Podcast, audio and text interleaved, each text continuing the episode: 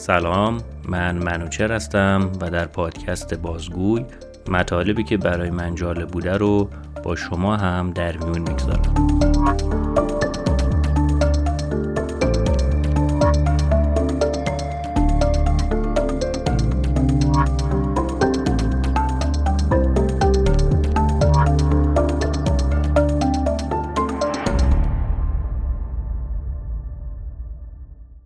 آیا تا حالا شده سر آخرین تیکه شیرینی یا نشستن روی صندلی جلوی ماشین با خواهر یا برادرتون دعوا کنی؟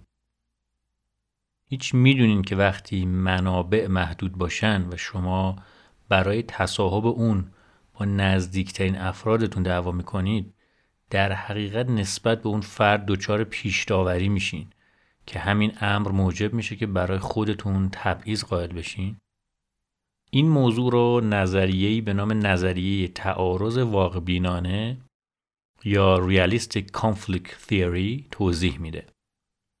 این نظریه رو مزفر شریف که یک روانشناس ترک مقیم آمریکا هست به همراه همسرش کرولین شریف ارائه داده. حالا این آقای مزفر شریف کیه؟ مزفر شریف در سال 1906 در ترکیه در یک خانواده مرفه به دنیا اومد. در دانشگاه ازمیر و استانبول تا مقطع فوق لیسانس تحصیل کرد و بعد برای ادامه تحصیل به آمریکا رفت و مدرک دکترای روانشناسی رو اونجا گرفت.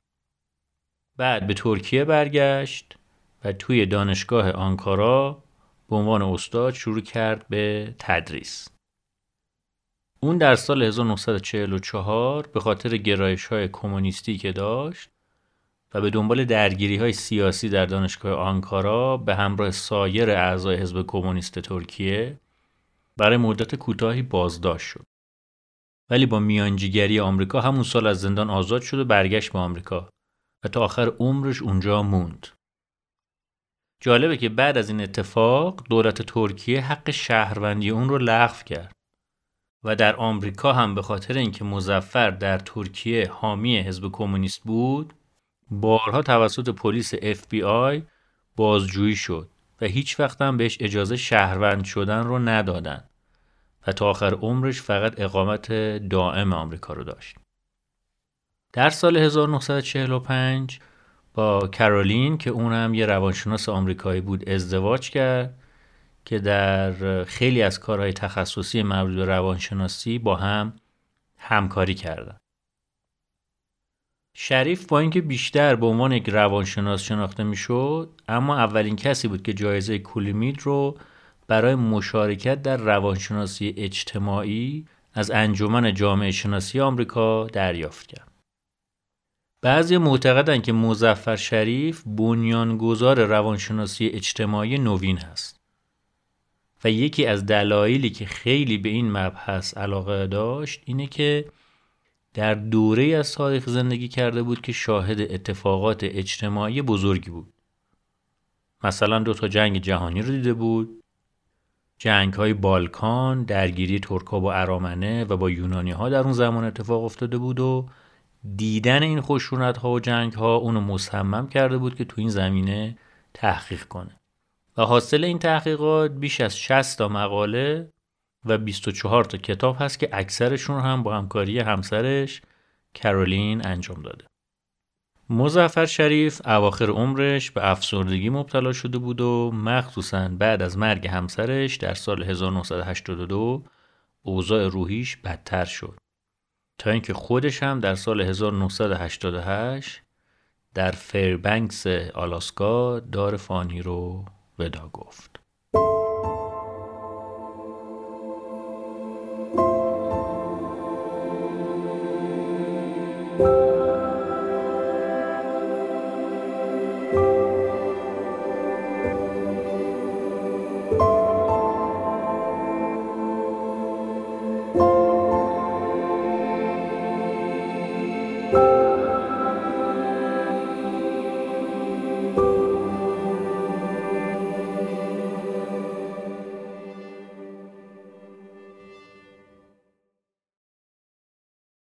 حالا که با آقای مزفر شریف آشنا شدین بریم سراغ نظریه تعارض واقع بینانه که حاصل کار ایشون و همسرش هست.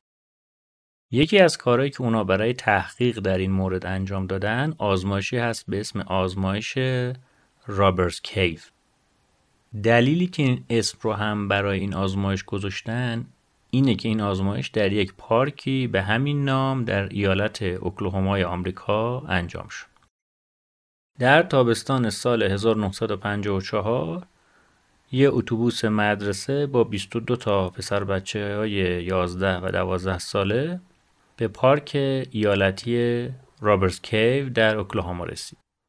پسرها فکر می‌کردن که می‌خوان کمپ بزنن و خلاصه عشق و حال به راست.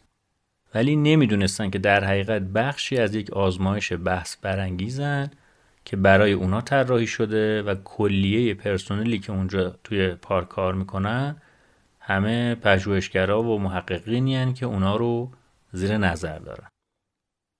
در مرحله اول که بهش میگن این گروپ فورمیشن یا تشکیل درون گروهی اومدن این بچه ها رو به دو گروه مختلف تقسیم کردن و ازشون خواستن که هر گروه برای خودشون یه اسمی انتخاب بکنن. یه گروه شد گروه اقاب ها و اون یکی شد گروه مار زنگی در هفته اول هر گروه فعالیت های مختلفی رو بدون تعامل با اون گروه دیگه انجام دادن. رفتن با هم تفریح کردن، شنا کردن، پیاده روی کردن. با هم بیشتر آشنا شدن و سردسته هاشون رو مشخص کردن. اسم گروهشون رو روی پیرنهاشون نوشتن و برای گروهشون پرچم درست کردن و به نوع گروه هویت پیدا کرد. خب حالا زمان این رسیده بود که دو گروه با هم برخورد داشته باشن. در مرحله دوم که بهش میگن friction phase یا مرحله اصطکاک دو گروه باید با هم به رقابت میپرداختن. پژوهشگرا مسابقات مختلفی از قبیل بیسبال یا طناب‌کشی بین دوتا گروه برگزار کردن و به گروهی که برنده می‌شد جایزه می‌دادن. تا یه جو ما علیه اونها در این دو گروه شکل بگیره. بعد برای اینکه تنش رو بیشتر بکنن اومدن منابع رو محدود کردن. مثلا غذا رو در اختیار یک گروه قرار دادن و به گروه بعدی گفتن که چون غذا کم بود و فقط به اون گروه رسید شما باید صبر کنید. روز بعدم در مورد آب این کارو کردن و این کارها باعث شد تا بین دو گروه درگیری پیش بیاد. به طوری که یک گروه به اون یکی گروه شبیه خون زد و چیزاشون رو دزدید. و اونا هم در جواب پرچم گروه متجاوز رو آتیش زدن. خشونت داشت بالا می گرفت و ذهنیت منفی و پیشتاوری های دو گروه نسبت به هم بیشتر و بیشتر می شد. تنش به قدری بالا گرفت که کارکنای اونجا در بعضی موارد مجبور بودن دخالت کنن و اونها رو به آرامش دعوت کنن و از اعضای دو گروه بخوان که مشکلاتشون رو با صحبت کردن حل کنن ولی این روش فایده ای نداشت و نزدیک شدن دو گروه به هم حتی برای گفتگو هم درگیری ها رو بیشتر می‌کرد و اوضاع داشت کاملا از کنترل خارج می‌شد.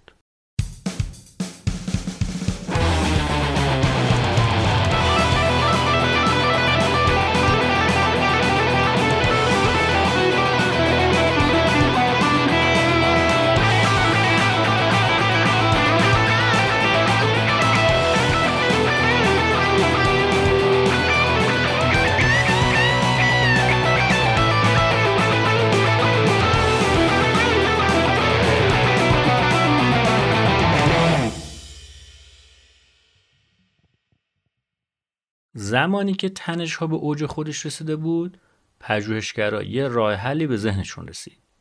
اینجا بود که وارد مرحله کانفلیکت رزولوشن یا مرحله حل مشکل تعارض شدن. محققا اومدن دریچه مخزن آب کمپ رو مسدود کردن به طوری که دیگه آب آشامیدنی وجود نداشت. و بچه ها به تدریج تشنه شدن.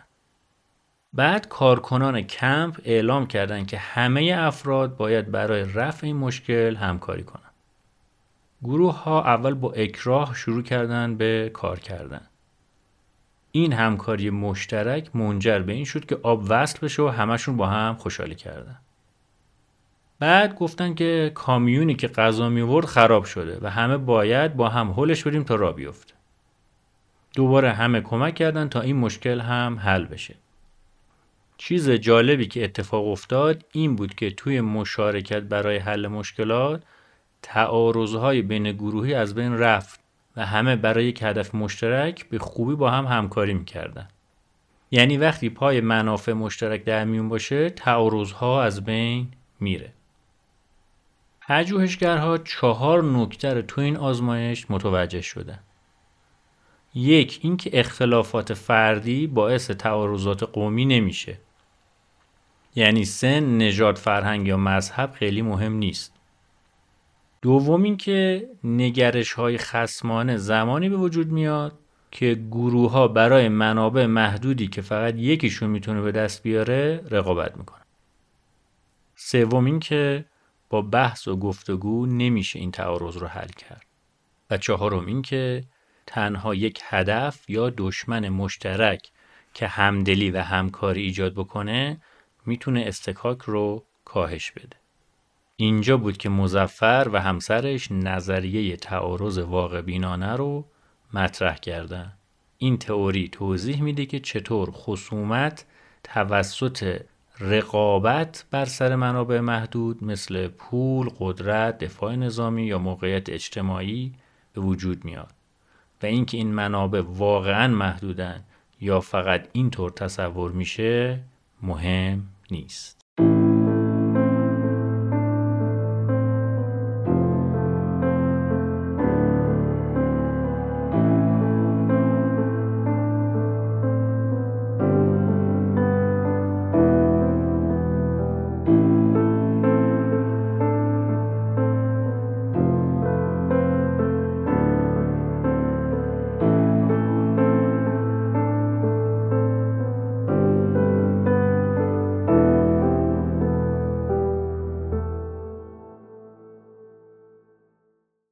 البته بعدها بعضیا نقدهایی را هم به نظریه شریف وارد کردند. مثلا می‌گفتن چنین آزمایشی اخلاقی نبوده و همین هم باعث شد که خیلی اون رو تحسین نکنن. دوم اینکه شریف یک بار دیگه همین آزمایش رو توی کمپی به نام میدل گروو انجام داده بود که چنین نتیجه ازش استخراج نشد. اونجا بچه ها به جای اینکه با همدیگه درگیر بشن سر پیکان انتقادشون رو گرفتن طرف کارکنان کم که شما مسئول کم بوده هستین و باید این مشکل رو سریع رفت کنید. پژوهشگرا هم خیلی تلاش کردن اونا رو فریب بدن. ولی بچه ها دست اونا رو خوندن و این نشون داد که چطور پختگی و آگاهی افراد می‌تونه از وقوع تنش هایی که دیگران بهش دامن می‌زنن جلوگیری کنه. متاسفانه ما هنوز در خیلی از جوامع می‌بینیم که وقتی منابع محدود میشه مردم به جون هم میافتن. به جای اینکه فکر کنن ریشه اون کمبودها کجاست و چه کسانی مسئول اون کمبودها هستند. یه مثال بارزش اینه که در کشورهایی که اوضاع اقتصادشون خوب نیست و شغل و کار کمه مردم به حضور مهاجرها یا اتباع خارجی که اومدن و دارن توی اون کشور کار می‌کنن اعتراض دارن. یعنی میگن حضور اینا باعث شده ما از کار بیکار بشیم. این باعث میشه که رفتارهای تبعیض آمیزی نسبت به اون افرادی که به قولی بیرون از گروه اونا هستن صورت بگیره. حتی سیاستمدارها در بعضی از این کشورها برای محبوب شدن بین مردم میان قولایی میدن مبنی بر اینکه اگه ما قدرت رو به دست بگیریم میایم و سیاست های مهاجرتی سختگیرانه تری رو وضع می‌کنیم. یا دور کشور دیوار می‌کشیم و از این جور وعده وعیدا. امیدوارم ما هم بعد از شنیدن این تجربه بیشتر مراقب رفتار و افکارمون و پیش داوری هامون نسبت به بقیه باشیم و در مواقعی که منابع محدود هستند بریم سراغ کسایی که اون محدودیت ها را ایجاد کردن نه اینکه بیفتیم به جون همدیگه این اپیزود هم همینجا به پایان می‌رسه. تا اپیزود بعدی. خدا نگهدار.